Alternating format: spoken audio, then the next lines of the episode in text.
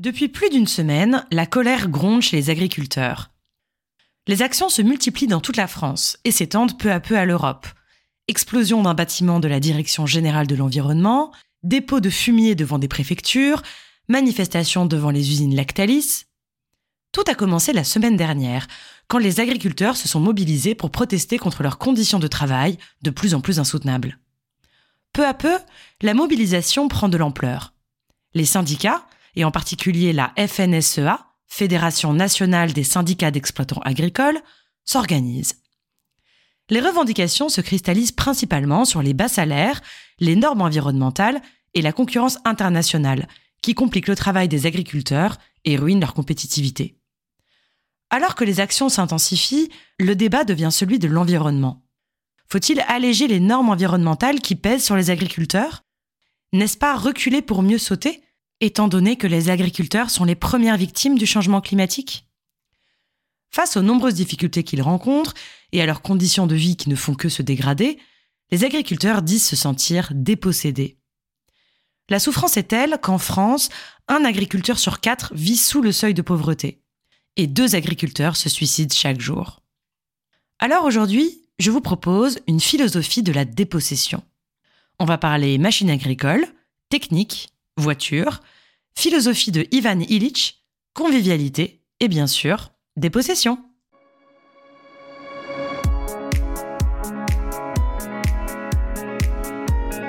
Bonjour à toutes et à tous et bienvenue dans le fil d'actu, le podcast qui porte un regard philosophique sur l'actualité. Par Alice de Rochechouart. L'agriculture a totalement changé de visage depuis un siècle le nombre d'agriculteurs est en baisse constante. La taille des exploitations et la productivité augmentent. En 1950, un actif sur trois était agriculteur. Aujourd'hui, c'est 1 sur 66. Alors que la moitié du territoire français sont des surfaces agricoles, les exploitations sont de plus en plus grandes. L'agriculture obéit désormais à une logique industrielle et productiviste. Les progrès techniques, comme le machinisme agricole, les produits phytosanitaires et les manipulations génétiques des semences ont d'abord considérablement allégé le labeur des agriculteurs. Mais peu à peu, le miracle s'est assombri. Les machines coûtent de plus en plus cher, mais les agriculteurs n'ont pas le choix que de les acheter. Ils sont maintenant surendettés. Les produits phytosanitaires causent des maladies dramatiques qui emportent les paysans les uns après les autres. Les semences sont strictement encadrées et brevetées et doivent être achetées chaque année auprès de multinationales la technique est passée d'un outil facilitant la vie à un outil de dépossession. C'est ce que dénonce l'Atelier Paysan, une coopérative agricole qui a publié un manifeste politique en 2021, intitulé Reprendre la terre aux machines. Dans un interview au journal Basta, il raconte Quand on s'est installé dans les années 70, on nous a présenté la machine comme pouvant nous émanciper du labeur. On nous parlait du temps dégagé, de l'égalité entre les femmes et les hommes, etc. Tout le monde était enthousiaste. On ne voyait pas alors le processus qui vient avec la machine. Une fois qu'on a un tracteur, il faut agrandir l'entrée des champs, puis la taille des champs. On coupe des arbres, on rachète la ferme du voisin. Comme il y a moins de voisins et moins de monde dans les champs, on doit faire le travail de désherbage avec des pesticides. Il faut acheter un épandeur, puis s'agrandir encore pour rentabiliser ce nouvel investissement. On doit s'endetter encore et encore on s'est laissé aspirer par la promesse d'une puissance sans cesse augmentée, et cette croyance que, dans l'abondance, plus personne ne serait malheureux. Mais au fur et à mesure, l'autonomie s'efface. On n'a plus la capacité de réparer, de comprendre, de faire soi-même. Au final, c'est une contrainte qui pèse sur nos existences et nous condamne à la solitude. Car plus il y a de machines, moins il y a de gens. Selon l'atelier paysan, la technique supprime peu à peu la classe paysanne et dépossède le peu d'agriculteurs restants de leur autonomie. Ceux-ci sont désormais dépendants des ingénieurs et des banquiers. Ils sont mis à genoux par la concurrence internationale et par la toute-puissance de l'industrie agroalimentaire. En 30 ans, le revenu des agriculteurs a baissé de 40%. Les producteurs subissent tellement les prix qu'une de leurs revendications actuellement est l'interdiction du prix d'achat des produits agricoles en dessous du prix de revient l'atelier paysan résume. L'escalade technologique permanente assure la dépossession et l'élimination des agriculteurs. Ces réflexions de l'atelier paysan rappelle la philosophie d'Ivan Illich. Ce prêtre autrichien, devenu philosophe, mort en 2002, est un critique sévère de la société industrielle et un des précurseurs de l'écologie politique. Il a fortement été inspiré par son ami Jacques Ellul, dont nous avions parlé dans l'épisode sur le ministère du Travail et de la Santé. Illich a proposé une réflexion philosophique sur la technique, à partir de la notion de dépossession. Selon lui, nous vivons une crise de l'outil et de la technique. L'outil n'est plus un moyen au service de l'homme, mais une fin en soi, qui finit par nous asservir. L'homme est dépossédé. Que faut-il entendre par le terme de dépossession? La dépossession est un concept proche de l'aliénation. Elle signifie que l'homme perd la maîtrise de lui-même et de sa vie jusqu'à devenir étranger à lui-même. Selon Illich, l'homme dépossédé tombe en servitude technique. Alors que l'homme pensait maîtriser son environnement grâce à des outils de plus en plus performants, il devient en réalité l'esclave de la technique. Ainsi, ce n'est pas la technologie qui est mauvaise en soi, mais l'usage que nous en faisons. En 1975, Illich analyse l'exemple de la voiture. Alors qu'elle était au départ un formidable outil pour relier les hommes entre eux et les faire gagner du temps, nous en sommes devenus les esclaves. Aujourd'hui, tout notre environnement a été façonné et restructuré autour de la voiture, à tel point qu'elle est désormais indispensable. Les hommes sont maintenant contraints d'allouer une partie conséquente de leur salaire au financement de leur voiture, et ils gâchent beaucoup de temps libre dans les embouteillages. Le retournement est total, selon Illich. La voiture est devenue absolument contre-productive. Elle ne nous facilite pas le travail, mais à l'inverse, nous travaillons pour nous payer une voiture. L'illusion de la technique dépossède l'homme, et le productivisme crée une servitude technique. L'homme est finalement esclave de son outil. Alors, comment sortir de cette apocalypse technocratique que décrit Illich? Il propose une alternative, le principe de convivialité. L'outil doit être convivial, c'est-à-dire être au service de l'autonomie de l'homme. Cet outil est libre d'accès, sa production et sa conception doivent être ouverts à tous il doit être réparable, facile à utiliser, etc. À l'encontre des monopoles technologiques, l'outil doit être un conducteur de sens entre les hommes, et non pas ce qui les sépare. Pour vous donner un exemple d'outil convivial, ce serait aujourd'hui les logiciels libres ou encore l'encyclopédie Wikipédia. Illich emploie le terme de technique au sens large. Il ne s'agit pas seulement des objets, des outils, mais également des institutions. Celles-ci, quand elles prétendent détenir le monopole de la connaissance et de l'expertise, obéissent également à la logique de la dépossession. Illich s'attaque par exemple à l'école, qui, en revendiquant le monopole de l'éducation, finit par asservir les élèves en les rendant uniformes et en les mettant en compétition les uns avec les autres. Dans son livre Une société sans école, paru en 1971, il ne propose donc pas moins d'apprentissage, mais il critique l'institution scolaire, auxquels il préfère des réseaux d'apprentissage.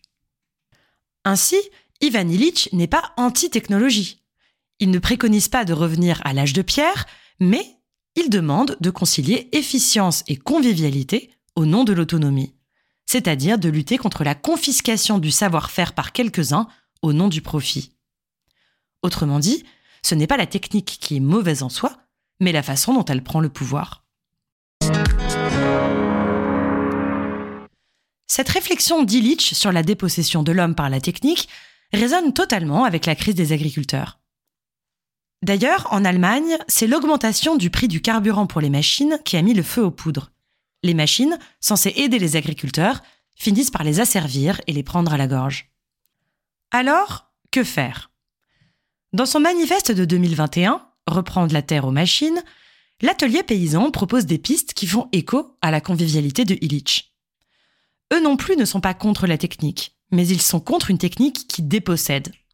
Ils défendent alors une souveraineté technologique, fondée sur l'entraide, qui permettrait l'autonomie des paysans et la réappropriation des savoir-faire. Ils vont dans des fermes récolter des savoir-faire paysans et ils proposent des plans et des tutoriels pour construire soi-même des outils agricoles, comme des serres mobiles, des installations de biogaz, etc. Ils ont pour ambition de repolitiser le machinisme agricole, afin de se défaire de l'asservissement aux technologies tout en recréant du lien entre agriculteurs et consommateurs. En accord avec d'autres acteurs, comme le syndicat de la Confédération paysanne, il porte le projet d'une sécurité sociale alimentaire pour que les consommateurs les plus précaires puissent avoir accès à une alimentation de qualité, quand un Français sur trois, aujourd'hui, ne mange pas à sa faim. Ils défendent aussi la création de parlements de l'alimentation, pour déterminer ensemble, agriculteurs et consommateurs, les moyens de production agricole optimaux. La convivialité technologique est un projet avant tout démocratique. Cependant, les agriculteurs risquent de se faire aussi déposséder de leur lutte et de leurs revendications. C'est ce qui se passe actuellement avec la FNSEA. Ce syndicat, majoritaire parmi les agriculteurs, est partisan de l'agriculture industrielle. Il est d'ailleurs dirigé par Arnaud Rousseau, président d'un groupe industriel. Ce syndicat ne soutenait pas la mobilisation au début, mais il s'est empressé de récupérer les revendications. Pourtant, nombreux sont les agriculteurs qui ne se reconnaissent pas dans le discours de la FNSEA, très productiviste, jusqu'à en être parfois anti-environnement. Mais les agriculteurs sont nombreux à dire qu'ils n'ont pas d'autre choix que d'adhérer à la FNSEA, car celle-ci est proche du gouvernement et des ministres de l'Agriculture. Ils espèrent ainsi obtenir davantage de mesures favorables. Peut-on alors parler de dépossession de la lutte paysanne?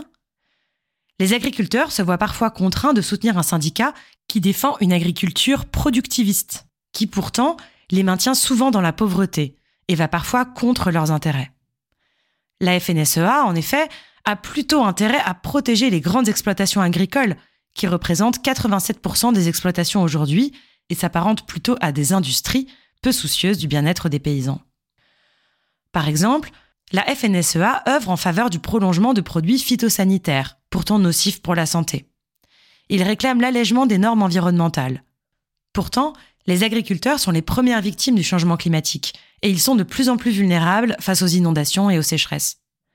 La FNSEA défend les projets de méga-bassines, alors que celle-ci favoriserait l'appauvrissement des sols et l'aggravation des épisodes de sécheresse. Et puis, les exploitations qui en bénéficieraient seraient évidemment les grandes exploitations, capables d'investir dans de telles structures. Là encore, le syndicat majoritaire, défenseur d'une agriculture productiviste, semble aller à l'encontre des intérêts des paysans. À l'inverse, on pourrait augmenter le financement de mesures agro-environnementales et climatiques pour accompagner les agriculteurs dans la transition écologique. Aujourd'hui, le budget est quatre fois inférieur à ce qui serait nécessaire pour engager une réelle transition. On peut aussi espérer la fixation d'un prix plancher pour les produits agricoles et un contrôle accru des marges opéré par la grande distribution à l'encontre des allégeances libérales de la FNSEA.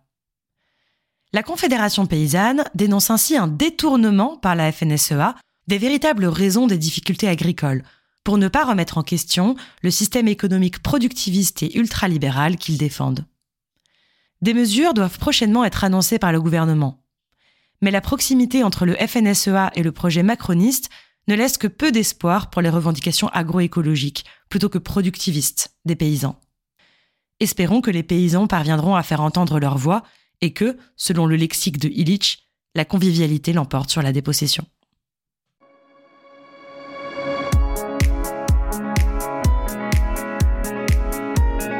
C'est la fin de cet épisode. On se retrouve bientôt pour un nouveau fil d'actu.